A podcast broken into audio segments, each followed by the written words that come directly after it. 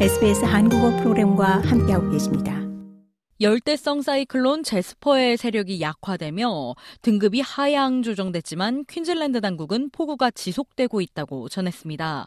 케언즈의 약 이만 오천 가구를 포함해 퀸즐랜드 북부의 약 사만 가구의 주택과 사업체, 가정에 전기가 공급되지 않고 있습니다. 밤새 해안을 가로지르는 폭우로 열두 명의 사람과 개 한 마리가 홍수에 휩쓸려 구조된 바 있습니다. 또한 케언즈와 포트 더글라스 사이의 캡틴쿡 고속도로는 여전히 단절된 상태입니다. 당국은 사람들에게 홍수 지역을 걷거나 운전하지 말라고 경고하고 있습니다.